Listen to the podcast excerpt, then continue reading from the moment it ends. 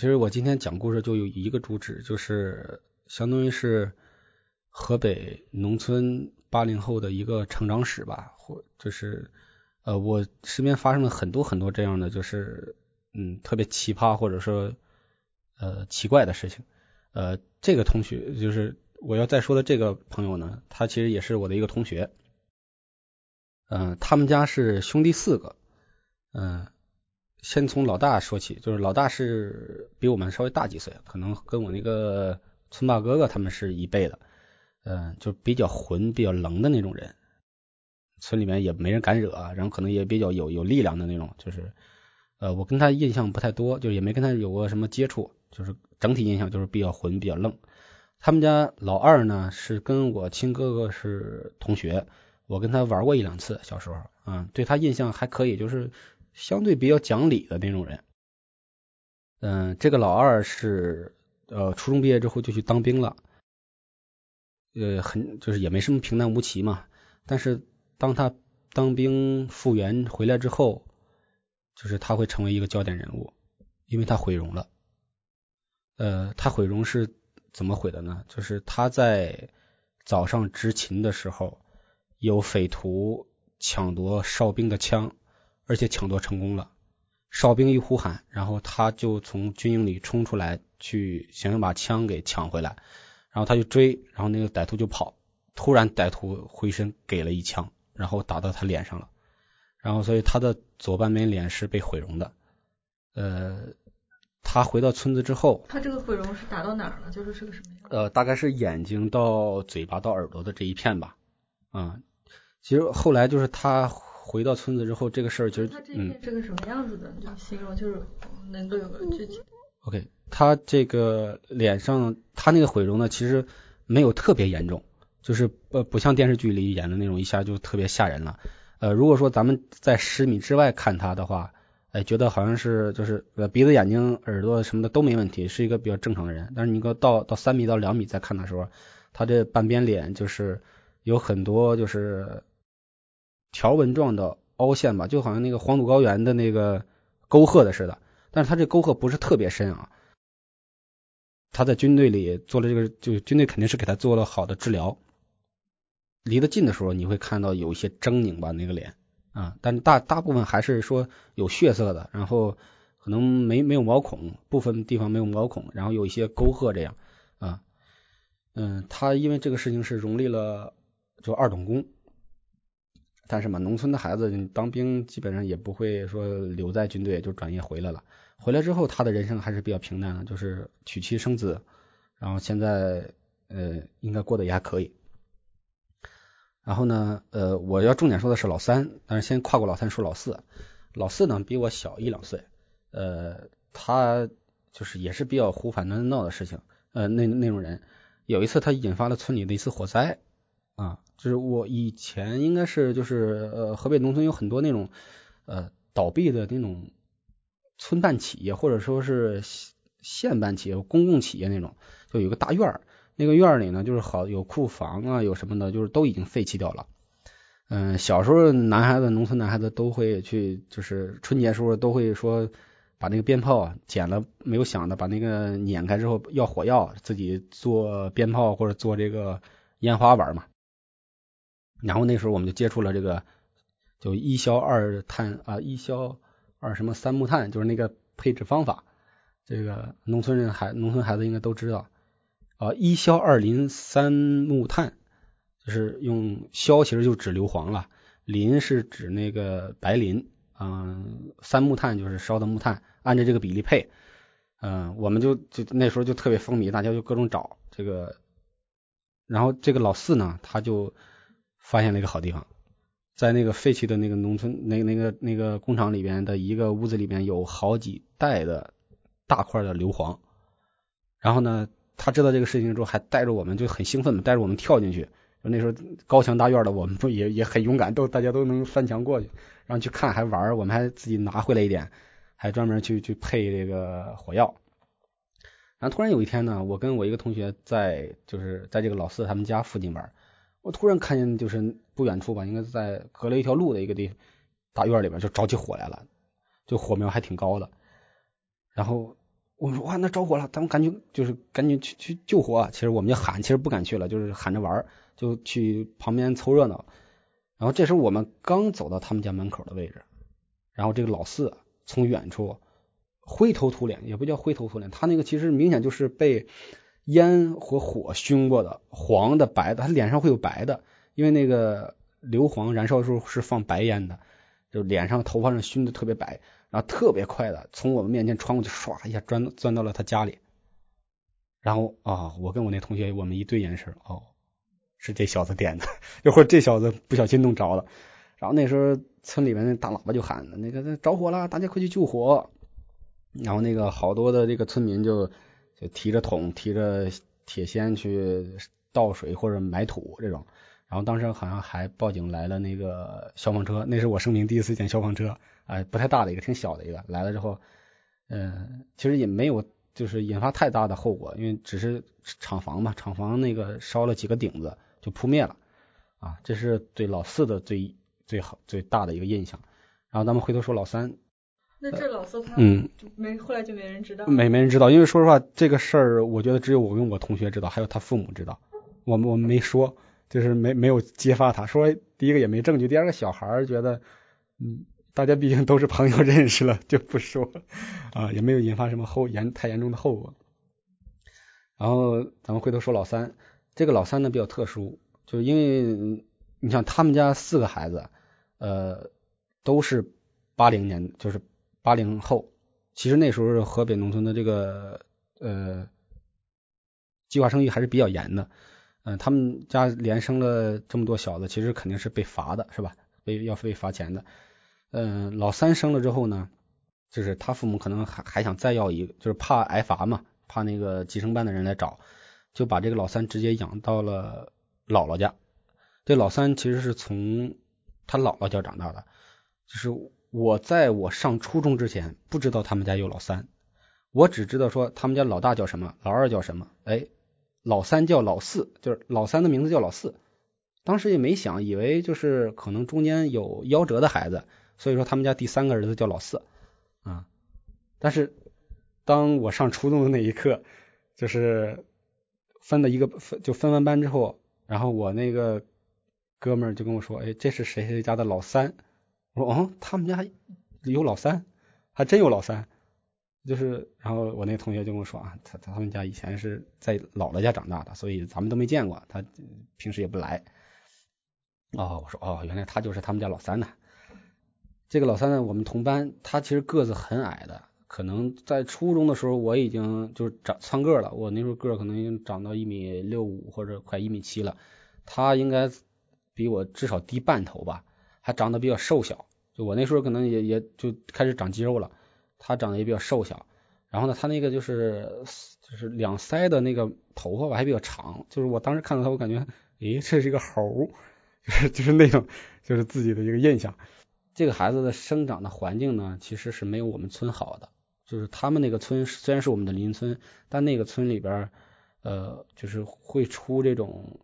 地痞流氓会比较多，他们的整个村子氛围不太好。但但当时也不懂这些，初中嘛，也不也不太了解，觉得他长得那么瘦小，也是个也能翻出多大浪花来，没没那当回事儿。后来到上到初二的时候，他就跟着他们。就他姥姥家那帮村那村子的同学了，呃，就是开始在初中里混起来了，就是可能不上课，然后打架斗殴，各种反正前天可能各种中二病的事情吧，然后呃就比较嚣张。然后有一次呢，因为我是我们班班长，就是小时候属于那种别人家孩子，然后就长得也可以，然后学习还好，又又是班长那种。我在村就是班里面会比较有面子嘛，就是大家会还比较信服我，然后我有也有也有自己的这个所谓的小帮派吧，其实不是帮派，就是几个好的同学。嗯，有一次就是我，呃，对，放学了还是啊课间，应该是在一个大课间，大家就在那说聊天玩，然后这个老三呢突然就跟我说说你别以为你们在自己村你就牛逼，我说。我说我我他妈牛逼什么了？我说我是我们村的最老实的人。你看我们村那几个，我从小的玩伴，就是各种大哥各种打架，你看我打过吗？他说：“妈打的就是你。”然后就这时候就就摁过我的头来，就是摁下来，就我现在变成了弯腰着，就是身体呈九十度，然后他就用这个膝盖顶我的脸，就就特别像电视剧里那种，就是就是甄子丹的那种武打呀，就是摁着头，然后这拿膝盖这样顶。我当时就拿手这样就是往下就顶他膝盖嘛。当时我心想，他顶的也没什么劲儿啊，是吧？就是好像就。打架的，就是在我心中定义的这个这个事儿不像打架，更像大家这种闹着玩儿，所以我也就也就没就没回这个，就是我也没跟他动手，就挡了几下，然后他觉得没意思就松开了。我当时其实我是有心理优势的，因为我首先我是班长，然后我学习又好，老师们又又全疼爱我，我觉得我不跟不能跟你一般见识，是吧？第二个，我比你高这么多，我打了你，再说就像你说的，我仗着是。就是我凭着自己是自己村的这个身份，我欺负外村的同学，这不合适啊。然后虽然觉得有点折面子，都都都同学都看着，我也没当回事儿。这是呃我对他在上学期间最后的一个就是比较呃明显的印象。后来就是上了初初三之那个初三之后，就大家都分班了，他们就去了那个比较比较差生班吧，其实就是差生班。我们是那个。就是最优优秀的那个班叫实验班，就大家交集比较少。呃，那后来就是我就听说他坐牢了。呃，坐牢的这个事儿是因为什么呢？因为他那时候就因为他们村子的整个风气不好嘛，就是农村有这样一个现象，就是你这个村子出的地痞流氓多，就永远多，就是他是一辈带一辈的。就就是我的村霸哥哥如果跟我关系挺好，我也被他带成村霸了，然后我再把带把我的弟弟带成村霸。就是他如果混到了县城，我也跟他去县城了。他们村就是那样，就是一波带一波，就是都给就是带到县城里去混，然后收保护费啊什么，天天就是反正就是干流氓的那些事儿。应该在呃我高中毕业那一年吧，就零六零六年零七年的时候，或者大一的时候，就零六年零七年，然后我回来跟同学聊天，他说那个谁谁谁坐牢了，我说为啥？嗨。他们不知道就是混嘛，混的还挺风生水起的，然后不知道从哪搞了一把手枪。我说搞手枪，我说这中国禁枪都这么久了，这个猎枪都收了好多年了，还能搞到枪？他说不知道从哪搞的。然后就几个人在那个我们县城比较繁华的一条街上，那条街不宽，但是特别繁华，就是小店铺林立，就逛的人非常非常多。他们几个在那走路。然后可能就说，这枪就是中二病嘛，就是枪我拿着，我有面子，我是大哥，我得玩一玩。然后这个老三呢，就跟他的一个伙伴就起了争执，说我要拿枪，他说我要拿，他说你给我你给我玩一会儿。老三说你给我玩一会儿，就开始抢。然后那他那伙伴说，我他妈就不给你。然后俩人就开始就是撕巴起来，拧巴起来。然后突然就老三就把枪给抢过来了，抢过来之后不知道他脑子哪根筋就是。出发了，抢过来抢，直接对前对着天开了一枪，说他妈老子要玩你就得给我，就是我感觉完全是一个神经病或者中二病的一个状态。开了枪这个事儿就大了，然后警察立马赶到给他拘押了，拘押之后然后就坐牢了。呃，当时这个事儿特别轰动，因为那条街人流量应该是我们整个县城人流量最大的，而且还不宽，那条街应该也就是。五米宽吧，就两边，然后是两排特别林立的那个商铺，行人就是买东西的人特别多。呃，然后警察就给他直接羁押了，羁押之后，然后直接判刑。呃，现在应该十三年了，还没出来。就零六年、零七年嘛，到现在一九年还没出来。拿着枪判了十三年。对，因为他，你想他对天开枪了，其实这我感觉应该是危害公共安全了吧，而且也有走枪贩枪的事儿吧。是吧？这个里面这枪不知道从哪儿来的啊？那是属于比较严重的事情了。嗯，你像他们家兄弟四个，就是会比较唏嘘嘛。两个人跟枪产生了关系，老二是因为要跟歹徒抢枪被毁容了，老三却是因为他本身就是个歹徒，对天开枪，然后被就坐牢了嘛，就被拘押了。这样，嗯，反正一直压着。对，应该应该判刑了，就一直在监牢里。嗯，我我感觉我听着就想到那个，你看过不知道看过没有那个，那个哎呀那个导演嗯，就老拍山西的那个导演《江湖儿女 》哦，里面不有一场，就是那个女的叭开了一个枪冲天开，然后就坐牢了吗？看来这种是通病啊。你不知道你看过的电影没？呃，我还没看《江湖儿女》呢。你嗯回你回去看，就那小县城，它里面也是主角是个小县城混混，嗯所以你看有些地方你就觉呃，得，张译和那个刘赵赵涛演的是吧？对对对，啊，有些地方真的，你一说的时候我就想，天，这不就跟那是？对，可能这个大家的表达方式怎么都是一样的，就是我要拿到一个枪的时候，我要对天开一枪。他那是，不过他那也是遇到宰城，嗯是他那我不剧透，但他那确实是危机情况在开枪，不是说闹着玩的嗯明白但是也是因为对枪开枪就拿到对监牢。我这同学纯粹就是中二，我觉得中二病犯了吧，就是，嗯、这是他们四个兄弟的故事。感觉您这听过来，为什么您你是活在就跟活在那小说电影里似的？对，就是我跟我比较亲近的几个兄弟，就是一回家就聚会，说就聊，我们也是同一个感觉，就是大家说起这些所有的往事、同学，就感觉人生从小学或者说就是从学校出来的那一刻，就产生了一个剧烈的差异，就是一个人去了星，一个人去了地狱，然后另一个人去了火星，然后另一个人去了二次元，就完全不同的命运。呃，我是就可能我们这一届当中，大家还比较公认的就是学习好的人，然后从农村里走出来，考上大学，然后到北京，就是大家会觉得我很厉害了，很好。然后同样，呃，还会有这个就是所谓活在地狱当中的人。然后还有可能还有中间的很大的一部分，他们生活比较平淡，可能自己开个小工厂或者打工，呃，娶妻生子的这种，嗯，就是人生的选择和人生的路径千差万别。就像那个余华在在在细雨中呼呼唤那那个里边写那个三兄弟，就是时间是一条河流，大家都在这里面走，走着走着，有的人就突然上了岸了，然后他就被时间给忘下，然后凝固在了某个地方。其他人还接着随着这个时间的洪流走，走走走，可能又有人上岸了，或者又有人死了，又有人怎么样，就是命运千差万别吧。嗯，就是我很好奇，就是您就是你小时候活在这个环境中，为什么你可以读书？就是好像很乖，你是族族里面的最乖的孩子吗？这是怎么？其实我也不乖，就是我也经常打架的。呃，但是怎么说，就是小时候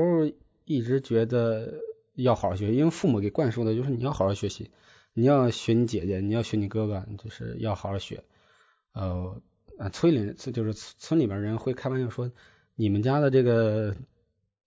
住的这个地方风水好，你看你们家老出大学生。这是我的堂哥，亲堂哥，呃，就我亲叔叔家的哥哥，他是大学生出去了，然后我自己的亲姐姐大学生出去了，然后我又是大学生出去了，就相当于一家里边出了三个大学生，就是在村里面还是很很罕见的。那时候我就以小时候我就以他们为榜样，我说要好好学，而且就是当上学之后，这个其实好多是被虚荣心催动的。我从幼儿园我们叫学前班了，或者叫育红班，表现就好，然后别人不会的题我会答，呃，别人不会数数，就我记得小时候特别明显，大家说大家会数数吗？会，你数你数一数，一二三，然后说你数一数，一二呃三也也就到三，然后说你数一数，然后我就站起来说一二三四五六七八九十，他说啊你好棒，其实我当时想，哎呀老师我其实我能数到三十，然后我就数到十，我就没没弄，然后就其实就老师会比较夸奖你，然后你会这个虚荣心会架起来，你觉得我不能学习差了，然后还这是建立我学习自信心的一个事儿，然后还有一个事儿就也是同样在这个学前班建立的，就是与众不同。有一次老师就是出了一道题，那个具体题目我就忘了，呃，他叫一个人，就他会挨个叫，就从第一排的第一列的第一个人叫，说你来回答这个问题。这个孩子比如说说说是八，说这个答案是八，然后老师就没说话，说第二个你说，那个人孩子就懵了，说那第一个孩子说的对不对啊？也不知道，他说呃也说八，然后第三个八，第四个八，就一趟一趟一趟一趟，就是前边有二三十个孩子，大家都懵了，也不知道老师要说啥，老师什么评价都没给，没说对没说错，都说八，然后到我这之后，我说九，老师说好了，你可以下课了，其他其他的给我站着，然后再问，就是我就特别高兴，噔噔噔我就跑出去了，我就玩了，因为那时候已经下课了，老师就没让大家下课，我就站在外边晒阳光，我就特别美。然后一会儿头跑出来一个小朋友，我说：“哎，你怎么也出来了？”他说：“我跟着你后边，我说的酒。”然后大家就是从我之后的小朋友都说的酒，然后都回来了。然后老师又从第一课又从头问了一遍，说：“你说几？说九。”好，你下课。就这样一个过程，就是我发现，哎，我我没有人云亦云，我是就是我知道这个题的答案，我没有被老师的这个不置可否来混淆。就前边有二十多个孩子都说了八，我也没被他们动摇，我就我就是我认为他是九就是九啊。那时候我会发现，就是你就坚持自己的认为对的东西，有时会有奇效啊。就像后来到四五年级的时候，就是大家考完试对卷子，就是在说，哎，你那个最后那道大题你得的多少？问了所有的人都可能是一个什么十九啊，或者是多少？我说不对，我算的是二十一。他说他说是吗？然后他们又去问别人，就问了十个孩子，大家都是十九。我说。不对，就是二十一。他说：“大家都是十九，肯定是你算错了。”我说：“不对，我算的就是二十一，我觉得他是对的。”然后结果卷子发下来，就是就是我是对的，就是那时候就建立了这个呃信心嘛。就是一个是你不你你要保持一定的这个特立独行，也不叫特立独行，可能就是你要保持自己认定对的事情。然后第二个呢，就是我会有虚荣心，就是你学习很好，大家都认为你好，你不能坏呀。然后你每年都拿奖状，你都考第一名，你不能考第二名啊，是吧？你考第三名就是耻辱，就这样一一直一直往上走，就是，然后你学学学，其实就养成习惯了，就是呃，父母对我的评价就说，哎呀，你看你们咱们家的孩子一点都不聪明，就是努力。我当时我就特别不服气，我说我根本就不努力，我就是脑子好，就是我就是智商高，就小时候自己会自己这么灌输，然后当然。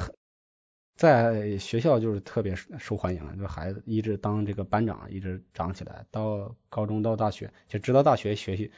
啊，到高中学习还不错，到大学学习就不行了。对。那到大学你会不会就是有一点冲击啊？我特别大，就是大学其实重塑了我。我之前高中之前学的都是仁义礼智信，就是我我认为。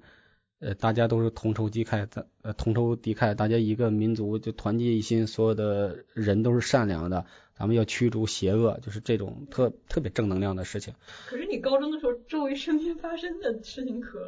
可糟了呀。对啊，但是我觉得他们都应该也受到了惩罚吧，或者说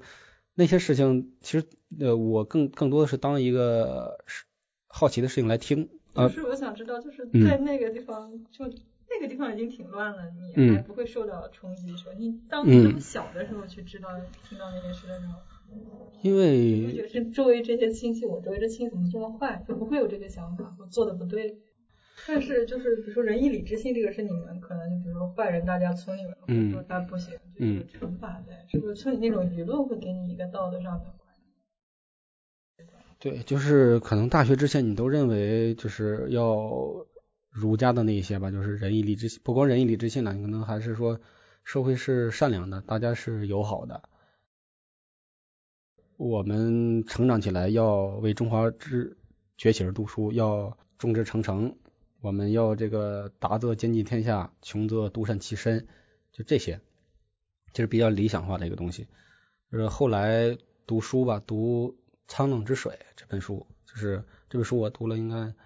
五五到六遍吧，就是在我大一到大二这两年当中，我集中读的，就是我不断的读，不断的读。它那里面其实对于中国知识分子是一个解构式的一种嗯拆解吧，它描画的很深。我觉得他说了我很多我自己心里想但是没有说的话，整个拆解出来就是你的知识分子有你酸腐的一面，你不面对是现实，然后但是你也有你崇高的一面。你崇高的这面跟现实的蝇营狗苟去撞击的时候，知识分子因为太讲道理，因为太理想化，往往是受伤和被倾轧的那一方，整个世界观就崩塌了嘛。就是原来我认为这个君子认为仁义礼智信，这是是吧？为国为民，这是最高尚的、最应该做的事情。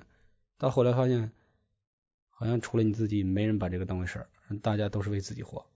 那这个就是你怎么看到这本书的呢？当时应该就是在图书馆瞎逛，然后找到的吧？找到然后就就就读了，读了之后，这个对于这个知识分子整个的身份认同吧，就原来把自己当一个读书人，后来就不把自己定为一个读书人了，就是你要为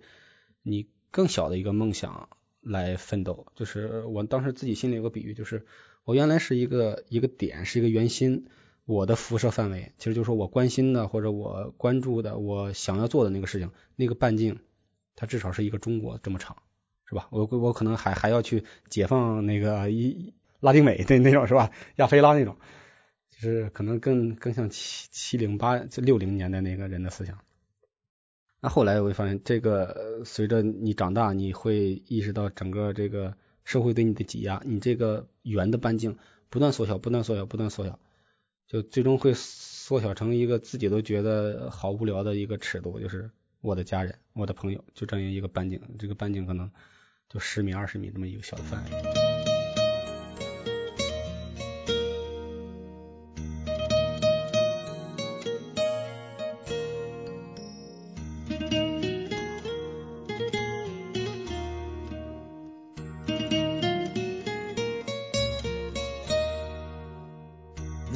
我喝醉了，拉着你的手，胡乱的说话，只顾着自己心中压抑的想法，狂乱的表达。我迷醉的眼睛已看不清你表情，忘记了你当时会有怎样的反应。我拉着你的手。放在我手心，我错误的感觉到你也没有生气，所以我以为你会明白我的良苦用心。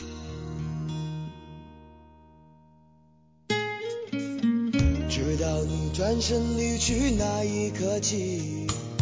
逐渐的清醒。才知道把我世界强加给你，还需要勇气。在你的内心里是怎样对待感情？直到现在你都没有对我提起。我自说自话，简单的想法，在你看来这根本就是一个笑话。所以我伤悲，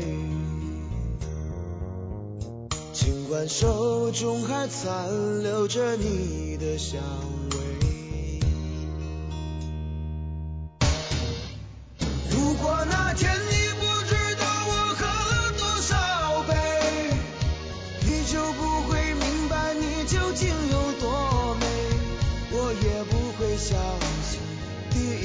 看见。就爱你爱的那么干脆，可是我相信我心中的感觉，它来的那么快，来的那么直接。就算我心狂野无法将火熄灭，我依然相信是老天让你我相约。如果说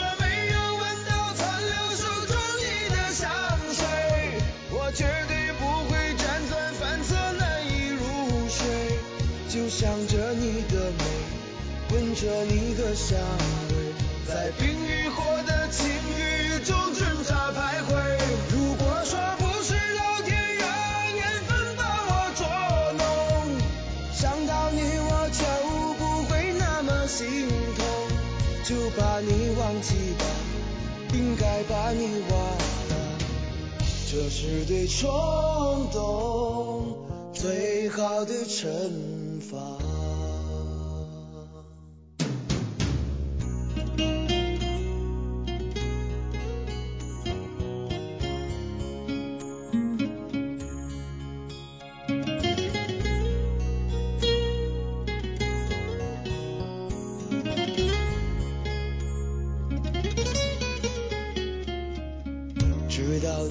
转身离去那一刻起，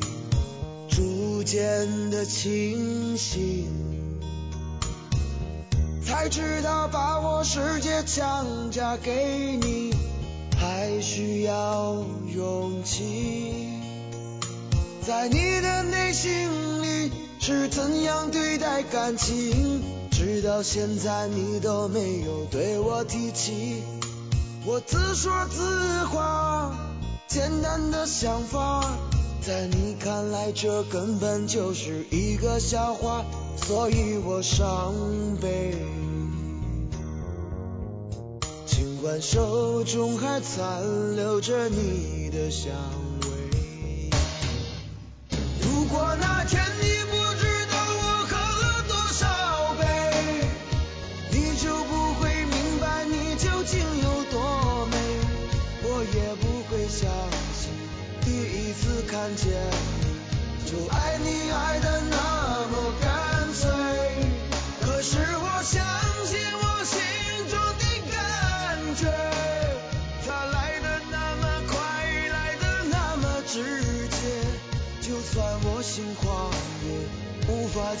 心。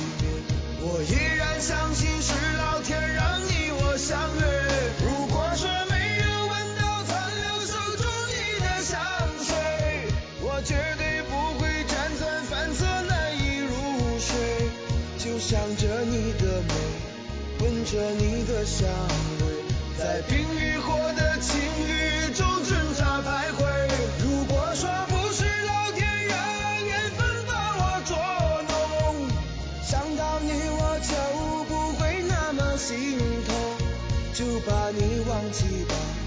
应该把你忘了。这是对冲